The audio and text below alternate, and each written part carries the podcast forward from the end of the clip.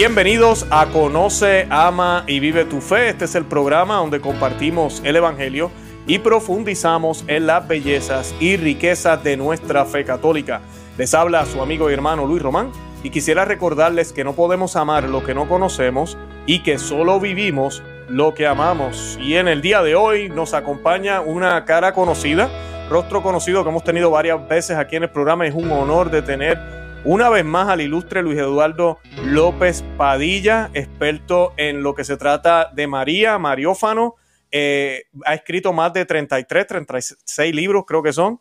Eh, ha estado en distintos programas del mundo católico, hablando mayormente de las profecías, de las apariciones de la Virgen María, del mensaje del Inmaculado Corazón de María, de la consagración. Bueno, ha hecho una labor por décadas ya y pues para mí siempre es un honor tenerlo aquí en el programa. Yo quisiera darle la bienvenida formalmente. ¿Cómo se encuentra, señor López Padilla? Pues muchas gracias, Luis, por la invitación y aquí eh, para hablar eh, sobre una importante manifestación de la Virgen ocurrida en España. Gracias. Así mismo es. Así mismo es. Vamos, vamos a estar hablando de Garabandal. Un tema que yo sé que a muchos que nos siguen les encanta. Otros tal vez tienen unas concepciones erróneas sobre Garabandal y vamos a hablar un poco de eso. ¿Qué opina la iglesia?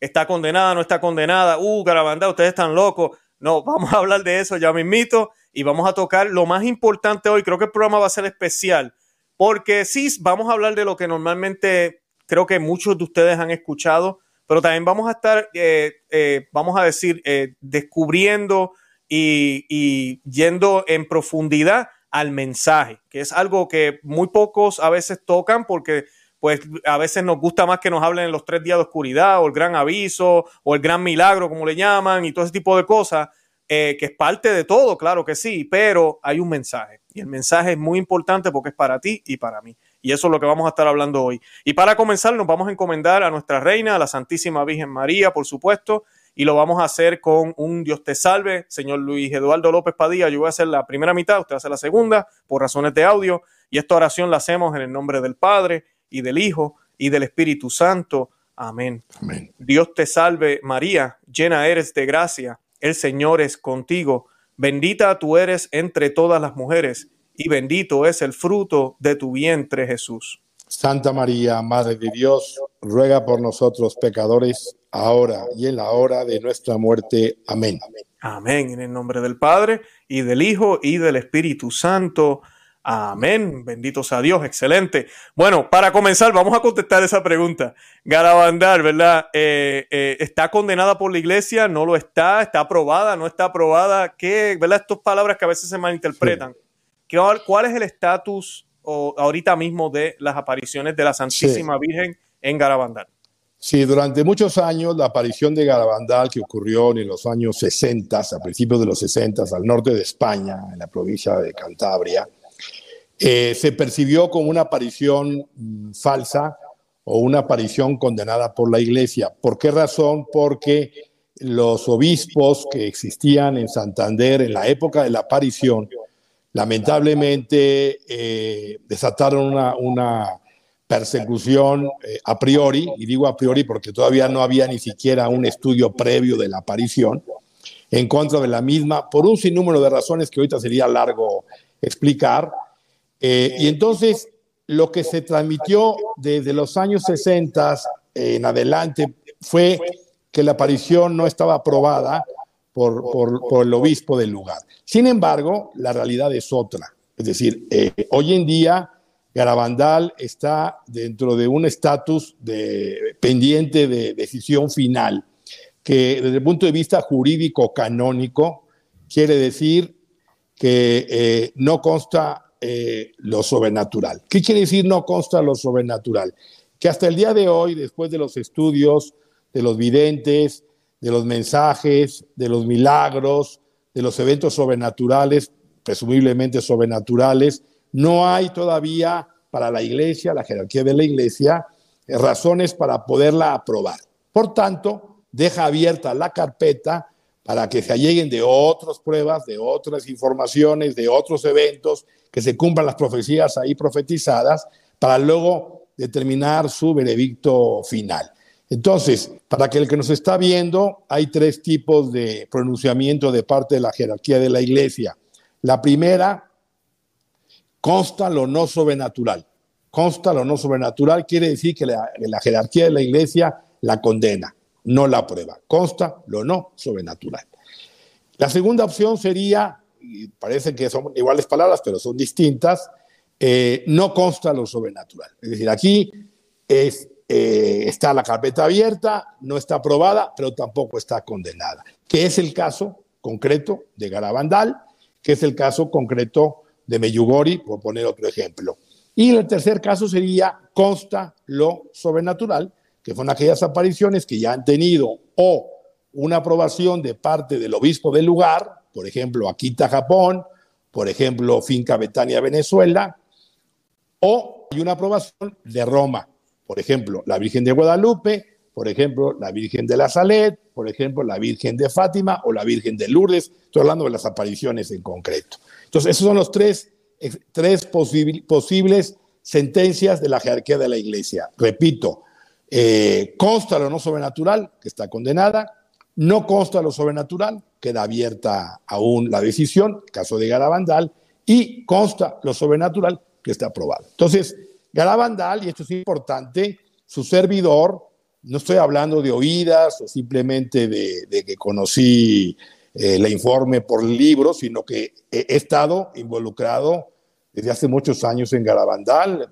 Fui allá por primera vez en el año 85, siglo pasado. Conocí a las videntes, a las niñas, y me involucré incluso con, a nivel de obispos con, el tema de la, del estudio jurídico canónico. Estuve con el monseñor Juan Antonio del Val Gallo, que fue uno, eh, siendo sacerdote, de los que formaron la primera comisión investigadora en los años 60, que luego fue obispo de Santander. Eh, y eh, tengo en mi poder el último informe de Roma, donde escrito por el propio cardenal Ratzinger, donde deja abierta aún la carpeta para que se alleguen de más información, de más elementos y poder más adelante el Obispo de Santander emitir el comunicado conforme a derecho y conforme a la verdad histórica que arrojen los distintos eventos que ahí se hayan conocido. Perfecto, perfecto. El cardenal Ratzinger se refiere usted a Benedicto, al futuro Benedicto XVI. Sí, cardenal Ratzinger fue, un documento firmado antes de que fuera electo papa. Es decir, que, que, es lo último que ha habido. Entonces, ese es el estatus actual. Es importante dejarlo, Luis, claro, porque hay una idea equivocada de que está condenada por la iglesia. No, no, no está condenada por la iglesia, está abierta la carpeta de investigación. Eh, de hecho, van sacerdotes eh, se reza el Santo Rosario ahí todos los días, el Via y los viernes, eh, en fin, hay una afluencia importante de idiomas en los cinco continentes porque el mensaje se ha difundido eh, y esto es importante mencionarlo porque un signo de credibilidad son precisamente los frutos, los frutos que de ahí se han venido desarrollando. Yo conozco, incluso hoy me escribió un, un sacerdote, hoy, hoy día de hoy, eh, para agradecerme alguna cosa que por ahí le escribí y me daba tu testimonio de que su vocación sacerdotal la, la Virgen se la otorgó yendo una ocasión a San Sebastián de Garabandal allá en los años este, 70.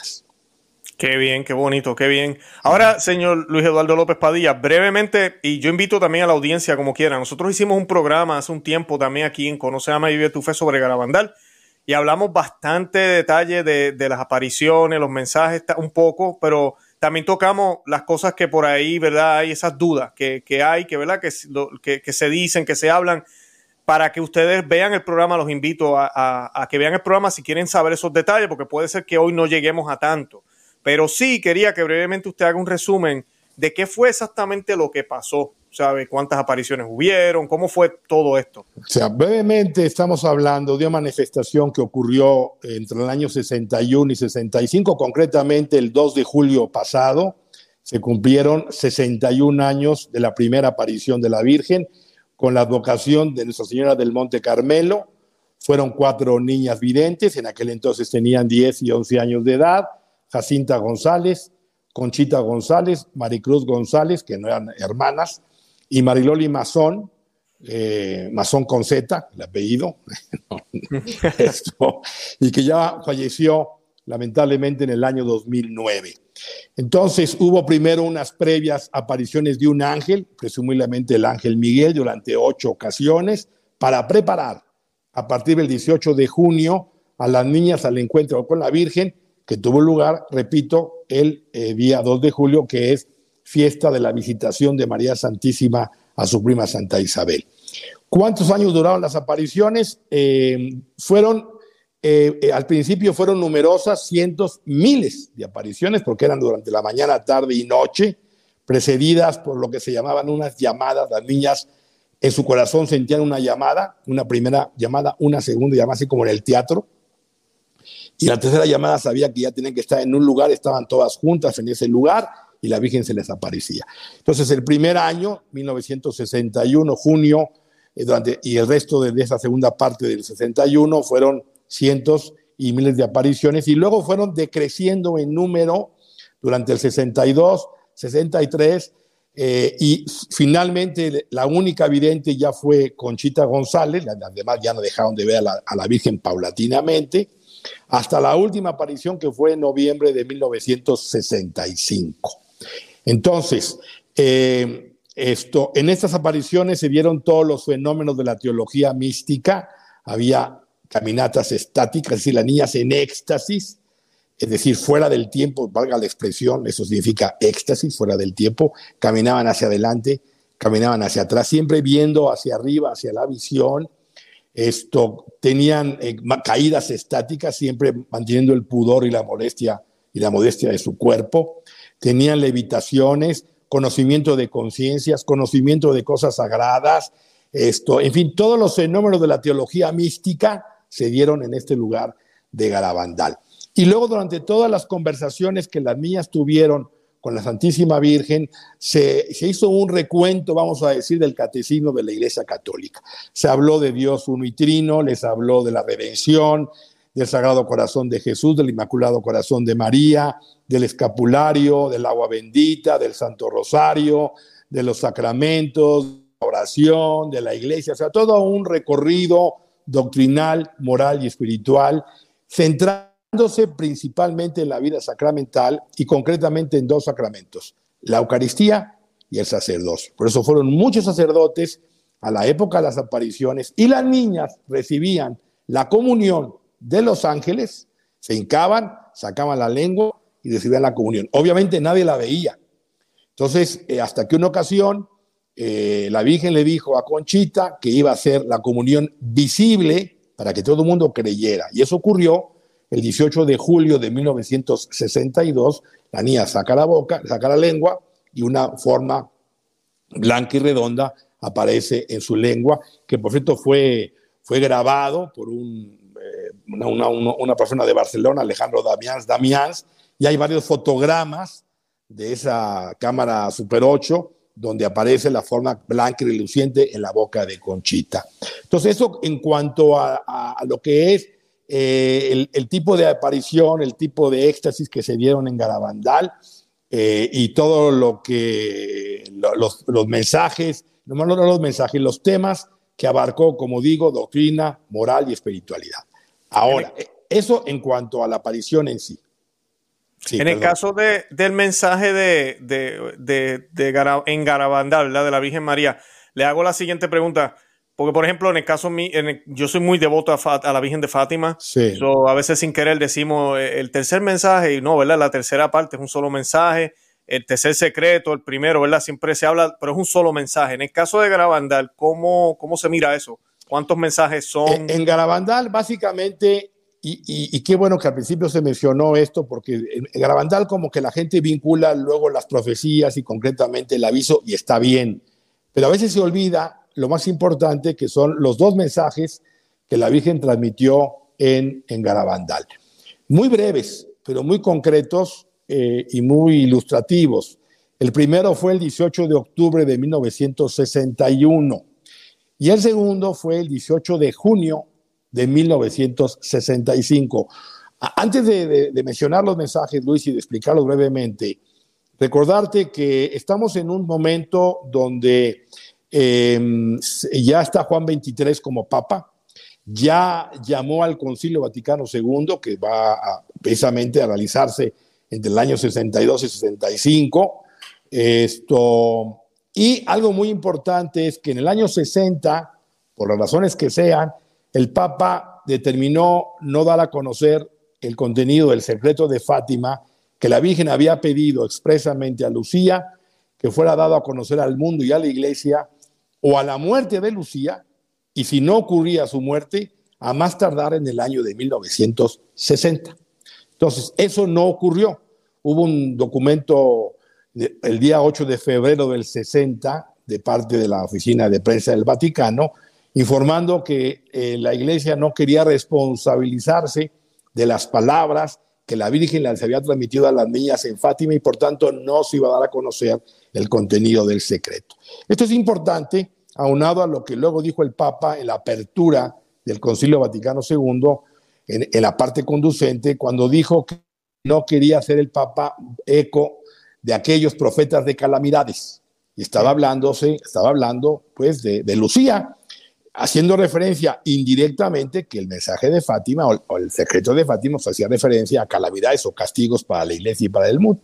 Entonces eso lo dijo expresamente el Papa. Entonces en esta coyuntura eclesial es cuando ocurren las apariciones de Garabandal, que mi lectura personal, Luis, es como si el cielo, respetando la decisión de la iglesia y del Papa, eh, em, provoca la aparición de Garabandal para que de alguna manera revele la, dramática situación que está pasando la iglesia en aquel entonces y para anunciar lo que ahorita brevemente voy a, voy a mencionar, que son los dos mensajes. El primero, repito, fue el 18 de octubre del 61. Mensaje muy, muy sencillo. Dice la Virgen, hay que hacer muchos sacrificios y mucha penitencia y hay que visitar mucho al Santísimo Sacramento, pero antes tenemos que ser muy buenos. Y si no lo hacemos, vendrá un castigo. Y agrega, ya se está llenando la copa y si no cambiamos, vendrá un castigo. Esto, ese es el primer mensaje.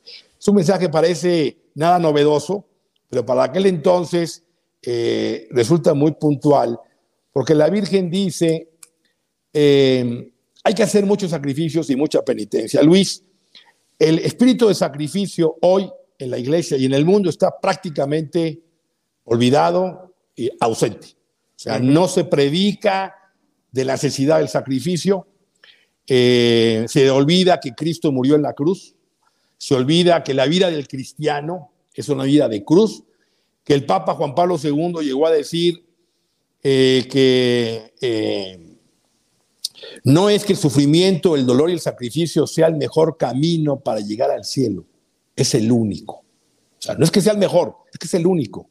Y Cristo nos dijo, el que quiera venir en pos de mí, niéguese a sí mismo, tome su cruz y siga. Entonces, la vida de los santos nos corroboran que no hay forma de alcanzar el cielo eterno, no hay forma de alcanzar la vida eterna, que por su camino es estrecho, si no llevamos una vida de sacrificio, una vida de negación, una vida de darle al cuerpo menos de lo que exige, porque el cuerpo hace traición. Y además el sacrificio tiene sentido redentor porque unido a la cruz de Cristo tiene un valor de santificación para cada uno de nosotros. La Virgen insiste, hay que hacer no solo sacrificio, muchos sacrificios, muchos sacrificios y mucha penitencia. Como tú sabes, el, pecado genera la culpa y la pena. La culpa se perdona en la confesión cuando el sacerdote en nombre de Cristo nos absuelve. La pena que la pena se paga en esta vida o se paga en el purgatorio si alcanzamos el cielo eterno. Entonces, la pena hay que, hay que pagarla. Y, y, hoy está romantizada la pena porque siempre los sacerdotes, lamentablemente, pues ya por sistema dejan una pena de un Ave María, dos Padres Nuestros, hayamos hecho lo que hayamos hecho, y pierde el sentido el penitente, o sea, nosotros, el sentido de hacer penitencia por nuestros pecados. Entonces la Virgen en Fátima pidió penitencia. El ángel aparece y dice penitencia, penitencia, penitencia. La Virgen le dijo a Bernadita Azubirú en, en Lourdes, penitencia, penitencia, penitencia. Y hoy vuelve la Virgen en Fátima, en, en Garabandal, a pedir penitencia. Entonces tenemos que pagar las penas de nuestros pecados debidas por ellos, esto, porque eh, nada que esté manchado nada que esté manchado puede entrar al cielo eterno. Y yo recuerdo aquella visión del ángel, Luis, del año 1916, del ángel de Portugal, cuando se, se postró de rodillas y luego al suelo para, para rezar por los ultrajes, sacrilegios y ofensas con que nuestro Señor era ofendido y pedía también penitencia por nuestros pecados. O sea, es, una máxima de la vida cristiana el hacer sacrificio y penitencia que lamentablemente, repito, hoy está ausente o piensan que ya no es actual o que eso ya del pasado, eso no ha pasado de moda. Y la Virgen lo insistió en Garabandal. Hay que hacer muchos sacrificios y mucha penitencia. Y luego agregó, y hay que visitar mucho al Santísimo Sacramento. Entonces, el Santísimo Sacramento, lo va a decir en el segundo mensaje, que te voy a mencionar, está olvidado. Se nos olvida que Cristo está presente en la Eucaristía con su cuerpo, sangre, alma y divinidad y que está en cada sagrario y no lo visitamos. Yo la otra vez, este jueves, bueno, como lo hago semanalmente, eh, voy al Santísimo, no hay nadie. O sea, éramos cuatro gatos. nadie está haciendo adoración, y todo lo que podemos hacer frente al Santísimo, porque simplemente el sentido de la presencia eucarística está prácticamente olvidado. Y la Virgen lo dijo en el 61, visitar mucho al Santísimo Sacramento. Pero antes, esto es muy importante, dice la Virgen, hay que ser muy buenos. ¿Qué quiere decir que hay que ser muy buenos? Para que quede claro, hay que ser santos, hay que buscar la santidad, hay que buscar ser virtuoso, porque no basta con hacer sacrificio, no basta con hacer penitencia, no basta con rezar el Santo Rosario, que hay que hacerlo. No basta con ir a misa, que hay que ir. No basta con, con, este, hacer otras horas de piedad, rezar el Rosario, etcétera.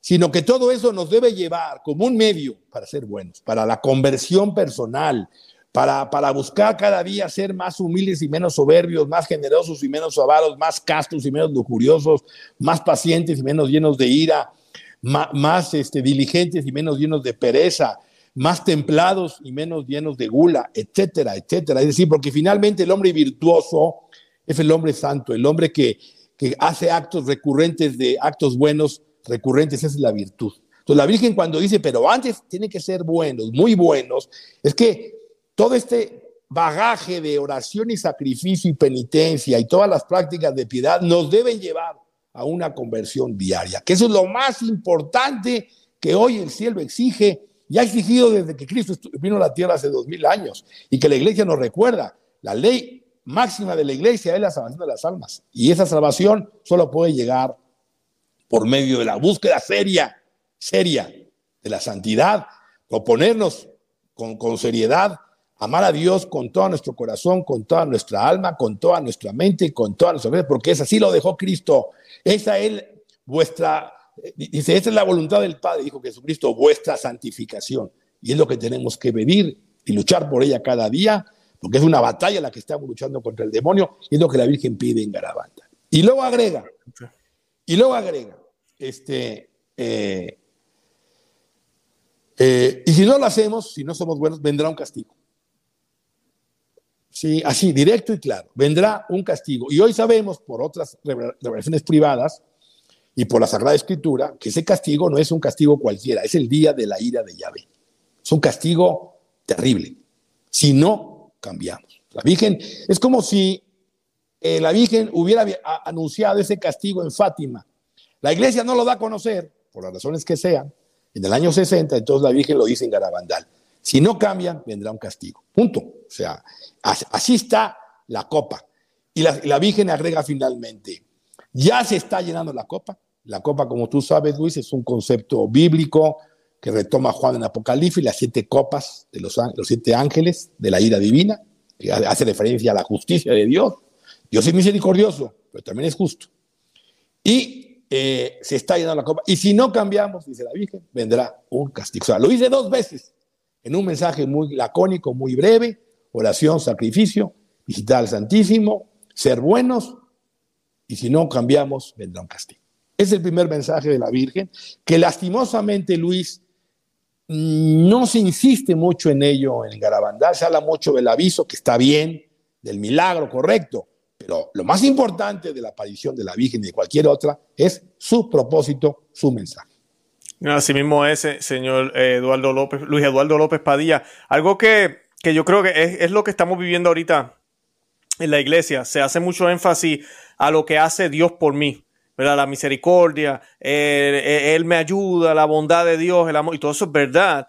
Pero también el Señor viene a juzgarnos, el Señor nos va a pedir cuenta. Yo tengo que vivir a imitación de Él. Él mismo dice, ¿verdad? Quien no carga su cruz no es digno de ser mi discípulo. O sea, Jesús no era que, oh, todo el mundo venga, no importa lo que hagan o no hagan. No, no, no, no. Habían unos requisitos muy claros y él decía, el que no haga esto no es digno de mí, punto. O sea, no es digno de mí. Ah, pues entonces Jesús no tiene amor. Sí, tiene todo el amor del mundo, pero yo tengo que abrir mi corazón como Él quiere que lo abra para que entonces ese amor de Él pueda penetrar en mí y me cambie. Algo que a mí me gustó, que usted acaba de mencionar, que me recuerda a Fátima también y me recuerda a otras apariciones de la Santísima Virgen María, es que ella quiere nuestra santidad, obviamente, pero que no nos quedemos ahí, porque un verdadero santo se vuelven instrumento de reparación por las almas perdidas. y es. algo que no se nos puede olvidar, que, que usted y yo sepamos que Cristo vino, eh, murió en la cruz, resucitó, que nos ha dejado a su madre, que somos parte de una iglesia, todo lo que conocemos, ¿verdad? Y luego todas las apariciones y todos los milagros que han sucedido por siglos, que sepamos es una gran responsabilidad. Ya vamos a ser juzgados también por lo que sabemos. Entonces la Virgen nos está advirtiendo, hagan penitencia, sean buenos, pero no tan solo por ustedes mismos, sino por el mundo entero, porque la copa se rebosa. Y eso es bien, bien importante que no se nos olvide. No se trata solo de mí, de mí, de mí, de mí. Y me dice santo. Y bueno, y los demás, pues que no, no saben, pues que se chave. No, no, no, no. Es que tú ahora tienes que ser instrumento para que otros ojalá puedan salvarse también a través de tu sacrificio y de tu penitencia y sobre todo de tu testimonio. Es correcto, o sea, esto totalmente puntual lo que tú dices. Finalmente, la virtud más importante es la caridad y la caridad nos exige hablar de Dios a los demás, exige ser instrumento de conversión de los demás y, por sobre todo, como dijo la Virgen en Fátima cuando enseñó a los niños al, al infierno, a las niñas, Ahí tú has visto las almas de los pobres pecadores porque no hay nadie que rece por ellas, porque no hay nadie que haga sacrificio por ellas. Entonces nuestra penitencia siempre tiene que ser, bueno, por lo menos así su servidor lo hace y yo creo que tú lo harás igual, siempre es por, por, el prójimo, o sea, no, es por uno mismo, es por el prójimo, por la esposa, por los hijos, por los familiares, por los, más cercanos, por los sacerdotes, por los que están alejados de Dios, por los dirigentes de la iglesia, etcétera, etcétera. Esa, es la, esa debe ser la, la encomienda para reforzar exactamente lo que tú estás diciendo muy atinadamente. Y el segundo mensaje, Luis, ¿puedo hablar del segundo mensaje? Sí, antes de que hable del segundo mensaje, le quería, para aprovechar de las preguntas que tengo anotadas, que tiene que ver con el segundo mensaje. Ese segundo mensaje es el del 13 de noviembre, ¿verdad? No. No. Ah, no. Ah, ok, espérate. Vamos a hablar por el segundo mensaje y después vamos para el de 13 de noviembre. Sí, el segundo mensaje fue el 18 de junio de 1965, que fue eh, eh, el último mensaje que la Virgen dio. También breve, breve, un poquito más largo que el anterior, pero, pero breve en realidad, y, y va sobre lo mismo. Entonces la Virgen dice, como no se ha hecho con... El mensaje, por cierto, lo manda por medio del ángel Miguel. No lo da ella, sino manda al arcángel Miguel a dar el mensaje y, luego le explicará a, Lucía, perdón, no a Lucía, a Conchita, le va a explicar que como a ella le dio pena decirlo, se lo dio al arcángel San Miguel, ¿eh? este mensaje, 18 de junio del 65. La Virgen dice, como no se ha hecho conocer al mundo mi mensaje, o sea, el anterior, el de octubre del 61, os diré que este es el último. Aquí me detengo. Qué interesante porque solo han pasado 44 meses de junio de 61 a octubre de 65 y ya la Virgen está eh, haciendo referencia a que no se ha dado a conocer su primer mensaje. Esto me recuerda a algo que le preguntaban a Juan Pablo II eh, sobre Meyugori, le preguntaban en ocasión, Santo Padre, la Virgen se aparece en Meyugori, ¿hay que vivir su mensaje? Y el Papa dijo, bueno, si la Virgen se aparece, sí. Y si no se aparece, también. Exacto, qué bien. Haya o no haya aparición, hay que vivir el mensaje. Entonces, ¿por qué digo esto? Porque a veces eh, algunos dicen, no, no se puede dar a conocer el mensaje hasta que la iglesia lo apruebe. No, no, no, no, no. Si el mensaje es bíblico, es sacramental, es conforme a la doctrina de la iglesia, hay que darlo a conocer porque finalmente ese es parte de nuestro, nuestro compromiso como, como bautizados. Entonces, haya o no haya aparición, se debe a conocer el mensaje. Entonces la Virgen dice, como no se han de a conocer mi mensaje, os diré que este es el último. Agrega, antes la copa se estaba llenando, ahora está rebosando. O sea, ya habla de que el límite empieza a llegar a su fin. Sacerdotes, obispos y cardenales van muchos por el camino de la condenación y con ellos llevan a muchas más almas. Esta frase, Luis, eh, yo creo, en mi opinión, fue lo que provocó que la jerarquía de la iglesia en aquel entonces le pusiera un stop a esta aparición, porque son palabras muy fuertes y a nadie le gusta que le digan, siendo sacerdote, obispo, cardenal, que va por el camino de la condenación. Pero es así. La Virgen no dijo todos, ni muchos, solamente dijo los sacerdotes, obispos y caes, perdón, van muchos por el camino de la condenación y con ellos llevan a muchas más almas. Esto ya lo había dicho la Virgen, lastimosamente, en la Salet, Francia, en 1846, con palabras muy similares. Los sacerdotes, ministros de mi Hijo, por su mala vida, por su irreverencia se le los santos misterios, por su amor al dinero, a los honores y a los placeres, dijo la Virgen en la Salet, se han convertido en cloacas de impureza. Eso lo dijo en un mensaje que tiene imprimatur, para que quede claro, del obispo de Leche, Italia, de 1922. Esta aparición, este mensaje que estoy mencionando, ocurrió en el siglo XIX, en 1846, en Francia. La Virgen, en 61, el siglo pasado, repite eh, fundamentalmente lo mismo. Eh, el señor eh, Eduardo López Padilla, rapidito. El otro, y volvemos a lo mismo, ya hablamos de la situación de Garabandal, ¿verdad? Que no está prohibida por la iglesia, todavía no consta, ¿verdad? algo sobrenatural. Pero ese mensaje que usted acaba de decir, que es el mismo. Es el mismo. Ese sí está, ese, para, para, la audiencia, para los que no conocen. Ese, está aprobada por la iglesia, la, la aparición de la Salet, aunque claro, Increíblemente, si tú vas a la Salet, que yo he ido varias veces, ahí los sacerdotes de la montaña, la Salet, ese mensaje lo tienen cerrado, vedado y no lo van a conocer. así es, pero el, este que estoy mencionando tiene imprimatur del obispo de Leche y tal. Es una contradicción, pero esto es así. Entonces, esto, la Virgen, lo que quiero hacer hincapié, van muchos por el camino de la condenación y con ellos llevan a muchas más almas. Esa es la tragedia. Esta es la tragedia, porque el, demonio sabe que si tira o tumba a un sacerdote, se lleva pues a toda la parroquia. Porque si el sacerdote es tibio o está confundido, pues los fieles de esa parroquia se estarán peor. No, no, solo, no solo tibios, sino más confundidos y alejados de la vida sacramental.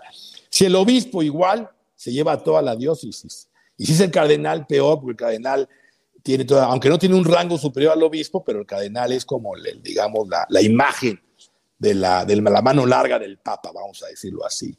Entonces, son palabras muy fuertes que hoy, después de 61 años, pues se corroboran, se corroboran, porque hay que decirlo con mucha pena, lo digo con dolor porque yo soy parte de la iglesia, ya es público, es público.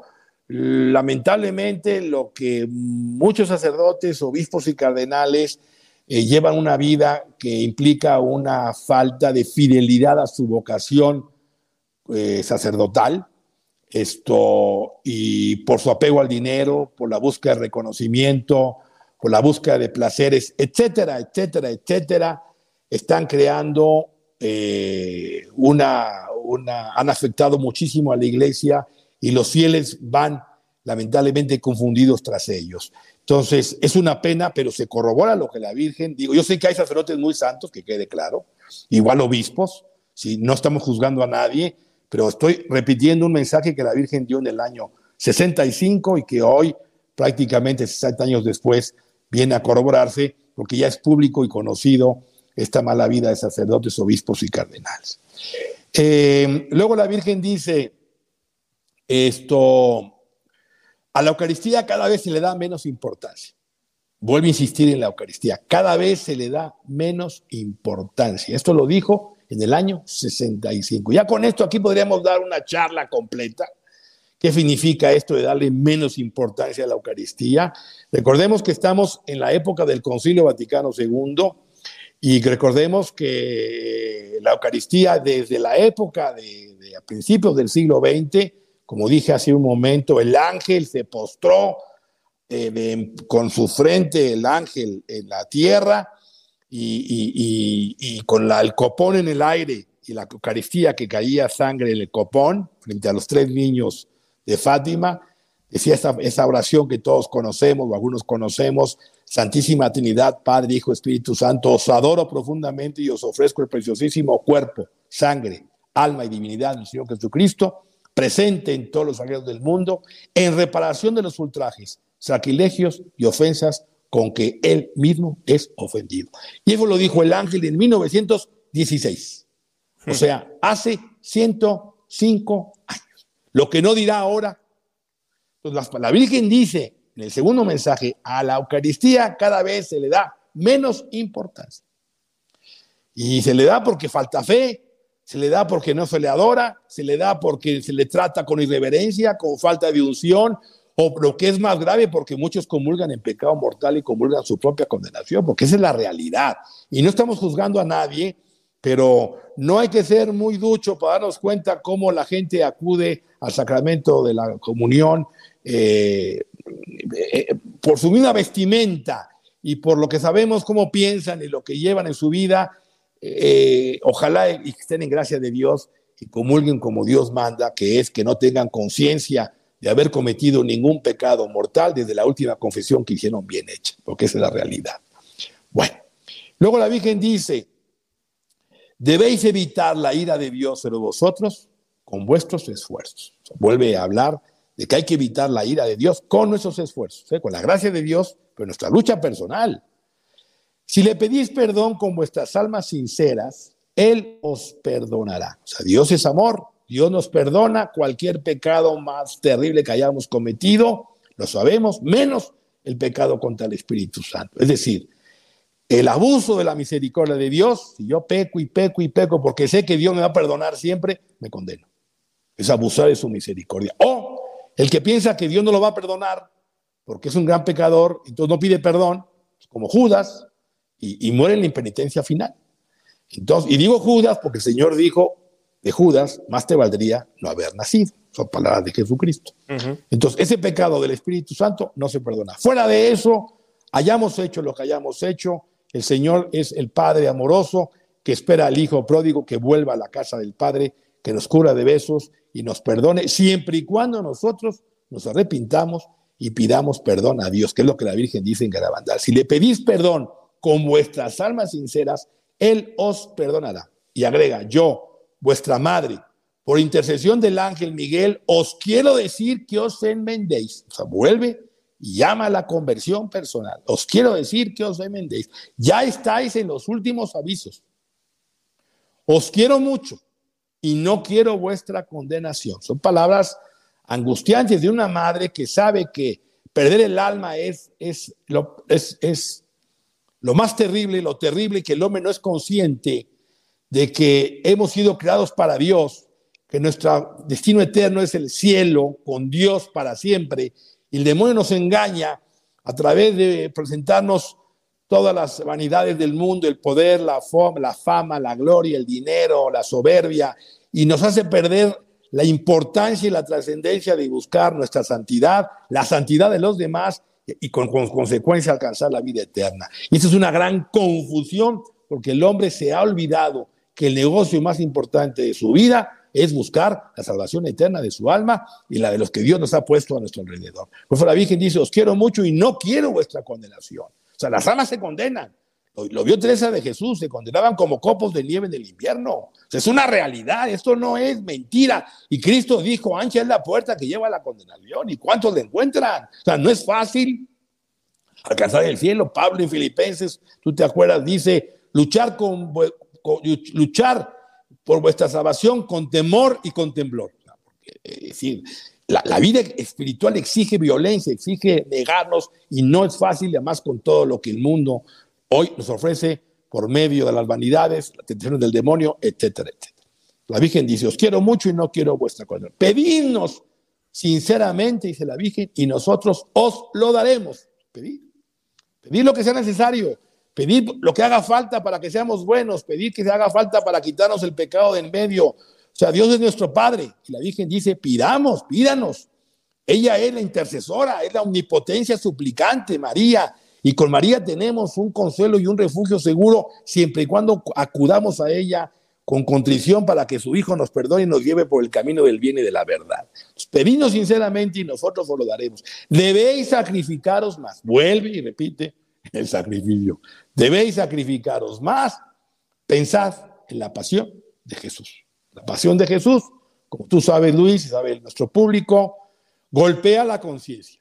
Yo recuerdo que la película de Mel Gibson, mucha gente no quiso ir a verla porque le daba miedo, porque iba mucha sangre, era terrible. Ven cualquier otra película, pero esa no la veían, pero no la veían, porque en realidad la pasión, Señor, la, traición, los escupitajos, los golpes, su, corona de espinas, su flagelación terrible, su, su, cruz a cuesta, su crucifixión con todo lo que significó siendo el Cordero sin mancha, siendo el hombre más excelente que ha existido, existirá sobre la faz de la tierra, inmaculado, murió por nosotros y la Virgen dice que meditemos la pasión del Señor. Y la mejor manera de meditarla es a través, por ejemplo, del rezo del Via Crucis, de las 14 estaciones del Via Crucis, preferentemente los viernes. Entonces, como tú te das cuenta, Luis, es un mensaje muy concreto, muy sencillo, muy, muy cristiano en cuanto a la fórmula de oración, de sacrificio, de penitencia,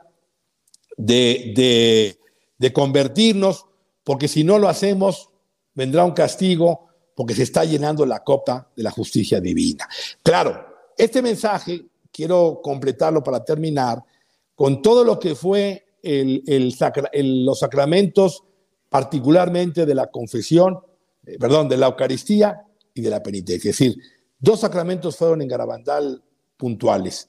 La Eucaristía por la constante eh, eh, ofrenda que los ángeles hacían a la mía de la Eucaristía, la referencia que la Virgen hacía mención de la Eucaristía, y al sacerdocio, porque ellos son los que tienen el poder, que tienen investidos por el sacramento de poder convertir el pan en el cuerpo y el vino en la sangre de Cristo Señor a través de, de lo que es precisamente el momento de la Eucaristía de la Santa Misa. Entonces, los sacramentos, aunque en el mensaje no se mencionan, es una constante que participemos de la Eucaristía y participemos de la confesión penitencial, de la penitencia, para poder llevar adelante nuestra conversión y eh, el, apostolado y la ayuda a los demás. Este es el mensaje concreto de Garabandal. Excelente, excelente. Ahora le pregunto, señor eh, Eduardo López Padilla, el, el mensaje de lo que sucedió, la, ella fue avisada por una locución el 13 de noviembre, ¿verdad? Esto ya es Conchita, ¿no? Es Conchita, no, pero es esa, eso que seas tú mencionando. ¿Qué fue lo que sucedió ahí? No, ahí fue, ese fue el último contacto que tuvo Conchita González dentro de la aparición con la, eh, la Santísima Virgen, que fue en Los Pinos.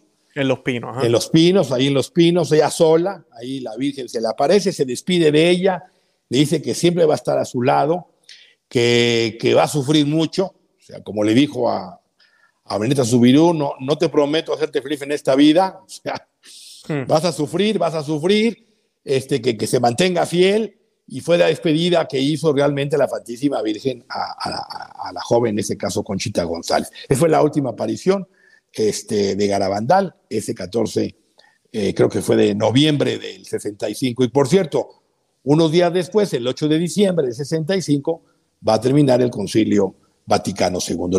Lo, menciono porque Garabandal está prácticamente en la misma época en que se desarrolla el Concilio Vaticano II. Exacto, exacto. Ahora le pregunto, ¿qué falta? ¿Qué falta? ¿El gran milagro, como se habla? ¿Qué, qué, nos puede decir sobre eso? Básicamente, Luis, las profecías de Fátima, de Garabandal, habla, anuncia de eh, que va a venir el final de los tiempos. Hay dos versiones respecto a los papas, porque ahí se mencionan los papas una de que faltaban tres y otra que faltaban cuatro, eh, a partir de Juan 23. Eh, esto lo, refiere eh, un autor español, Eusebio García de Pesquera, en un libro que se llama Se fue con prisas a la montaña, donde refiere que Conchita mencionó que la Virgen le dijo que después de Juan 23 quedaban tres papas y luego vendría el final de los tiempos. Y un autor alemán, Albrecht Weber, eh, refiere que en realidad lo que Conchita dijo en su casa y estando él presente es que eran cuatro papas después de Juan 23, pero uno iba a durar muy poco tiempo. Este, entonces, siguiendo esta profecía, tenemos Pablo VI, primer papa, Juan Pablo I, que dura poco tiempo, Juan Pablo II y Benedicto XVI. ¿Qué quiere decir esto?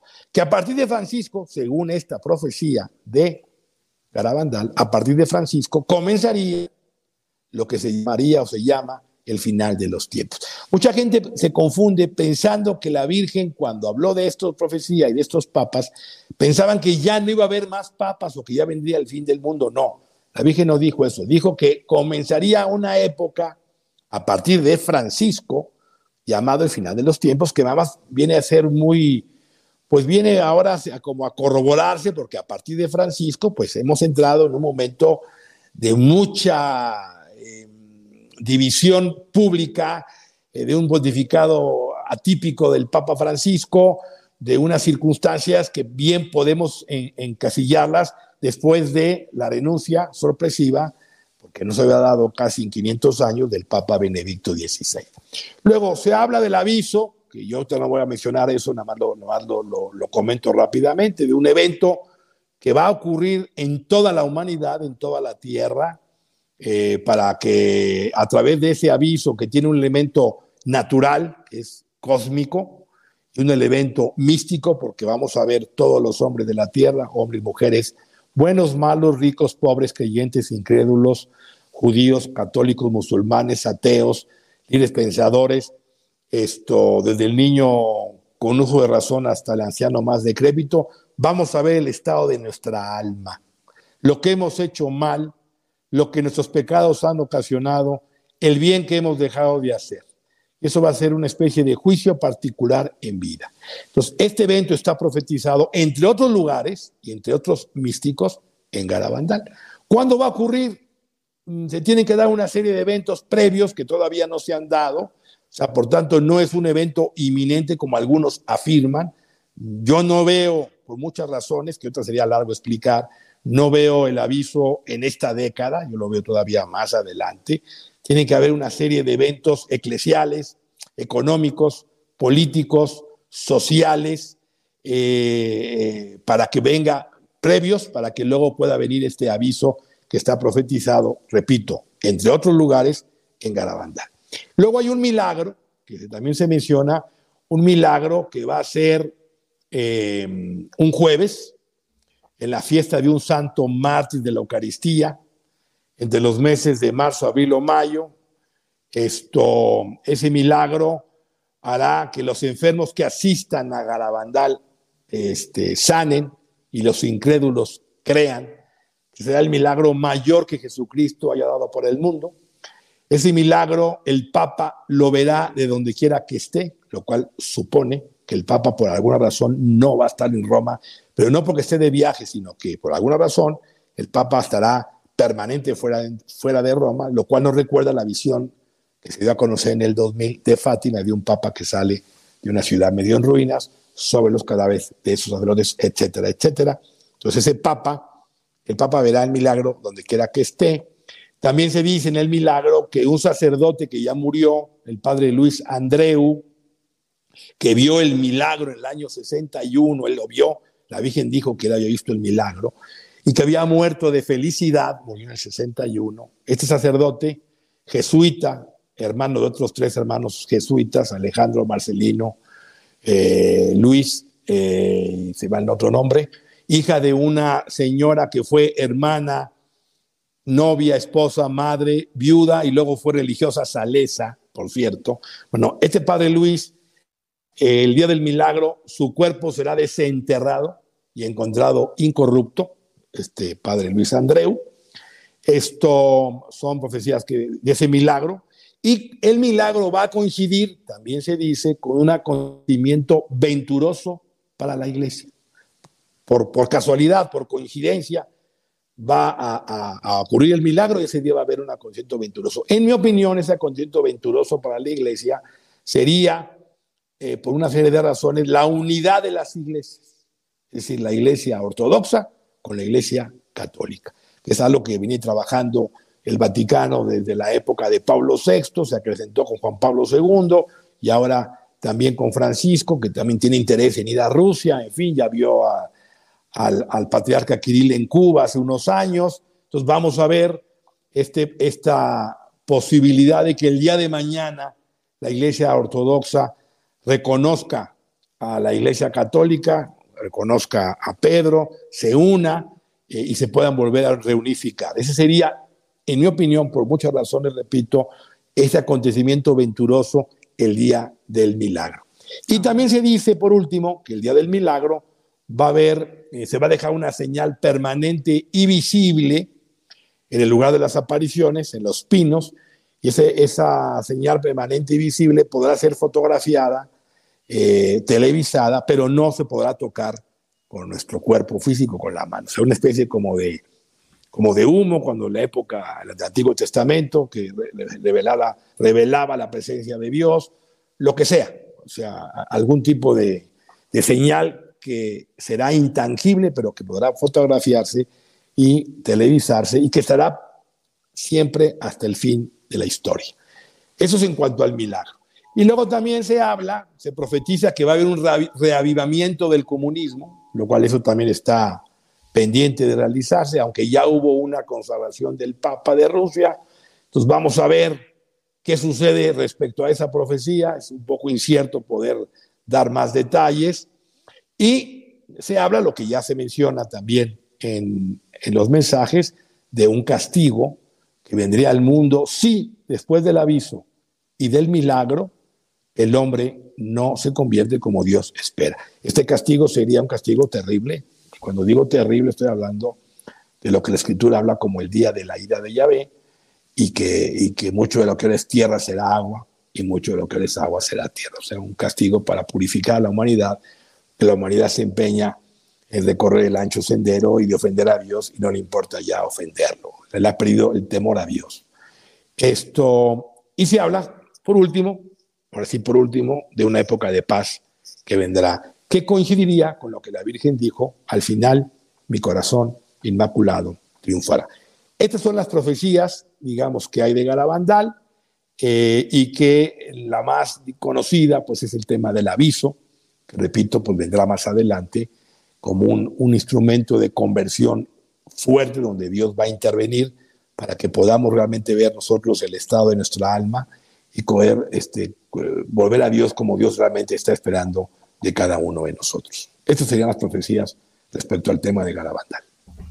Excelente, señor López Padilla, de verdad, gracias. Algo importante que no quiero que se le vaya a olvidar a la gente. Creo que nos dimos, bueno, se sentía usted hablando ahora, si no se dio cuenta quien está escuchando el programa, no se olviden que el mensaje el de Fátima, el de la Sale, el de Lourdes, el, en, en, Garabandal, Meyugore, donde quiera que se haya aparecido la Santísima Virgen María, y donde quiera incluso, como decía usted ahorita, eh, y así nos haya aparecido, si el mensaje es el mensaje del Señor, el mensaje que viene de Dios, hay un mensaje de esperanza. No se olviden de eso.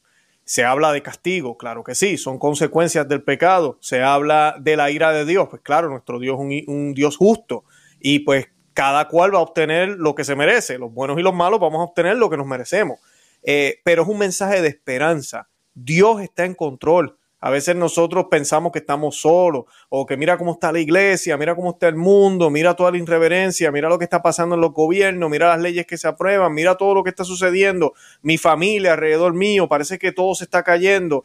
A veces nos sentimos solos, somos los únicos locos que creemos en esto. No, no es así. Dios está en control. Y eso es lo que muestran estas profecías, eso es lo que muestra eh, que hay un plan, que hay un plan y no hay una sola cosa, no hay una sola tilde, no hay nada de lo que Dios ha querido y ha profetizado y ha planeado para nosotros, ¿verdad? Tienen como plan que no se cumpla, que no se vaya a cumplir.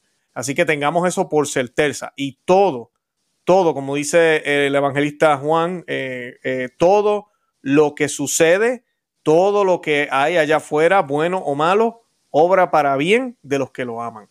Así que nunca nos olvidemos de eso. Señor Luis Eduardo López Padilla, ¿algo más que quiera añadir para concluir? No, e, eso es muy importante. Y de hecho en el mensaje, si se lee con detenimiento, la Virgen dice, os quiero mucho, no quiero vuestra condenación, pedidnos sinceramente, nosotros os lo daremos. O sea, el Señor está dispuesto a perdonarnos. El Señor es un Dios de amor, es nuestro Padre. Esto, pero tenemos que convertirnos, tenemos que pedir perdón, tenemos que arrodillarnos y pedir como el hijo pródigo, he pecado contra el cielo y contra ti.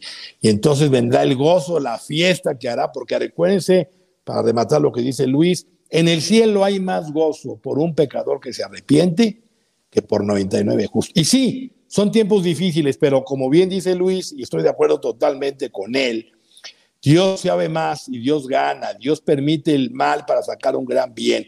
Y la obra más importante, que sería otro tema que podríamos más adelante mencionar, Luis, es que María viene a formar apóstoles.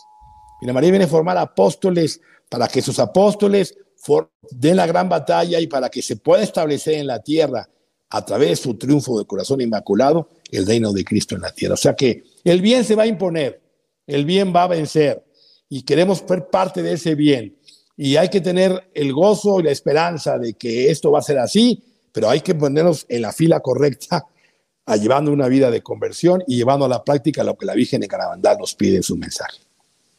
Amén, excelente. Bueno, yo voy a compartir todos los enlaces del de, apostolado del señor Luis Eduardo López Padilla. Tiene un website, tiene un canal en YouTube para los que no lo sabían. Todo eso lo voy a compartir en la descripción y tienen todos una obligación de ir ahorita y suscribirse a su canal, estar pendiente a todo lo que él publica, que es muy buen material, muy serio, eh, muy balanceado, excelente, todo con la sana doctrina de la Iglesia Católica, así que no, no, no se van no se van a arrepentir. Además de eso, también voy a compartir algunos de los enlaces de los programas que hemos hecho con él.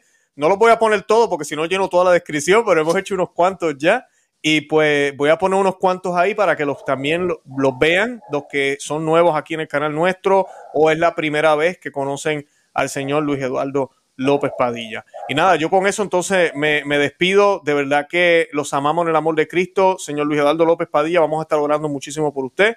Como siempre hago, yo invito a la audiencia a que oren por él. El próximo Santo Rosario que usted haga en su casa lo va a dedicar o se lo va a ofrecer a la Santísima Virgen María para que le dé más fuerza, sabiduría y perseverancia para que siga en la lucha al señor Luis Eduardo López Padilla. Y nada, yo con eso me despido y, y nada, que el Señor lo cuide mucho, de verdad que sí. Y Santa María, ora pro nobis. Que Dios los bendiga. Bye bye.